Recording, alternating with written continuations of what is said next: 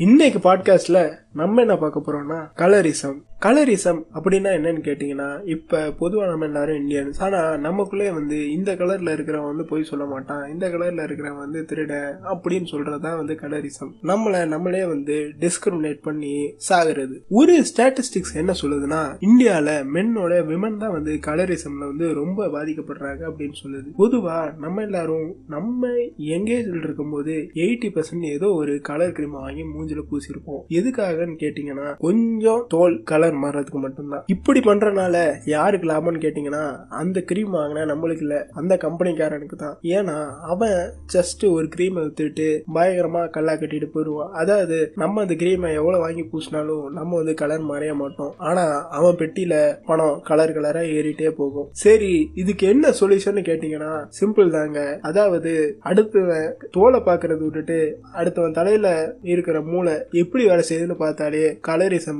அடிச்சு துவைச்சு கூண்டோட புதைச்சிடலாம். இதுக்கும் அப்புறம் நீங்க அப்படித்தான் இருப்பீங்கன்னு சொன்னீங்கன்னா நீங்க தாராளமா பிளாக் லைஃப் மேட்டர்னு சொல்லி அமெரிக்காவுக்கு கவலைப்படலாம். இங்க கூட இருக்கிறவனை அவனோட தோலை பார்த்து கிண்டல் பண்ணலாம்.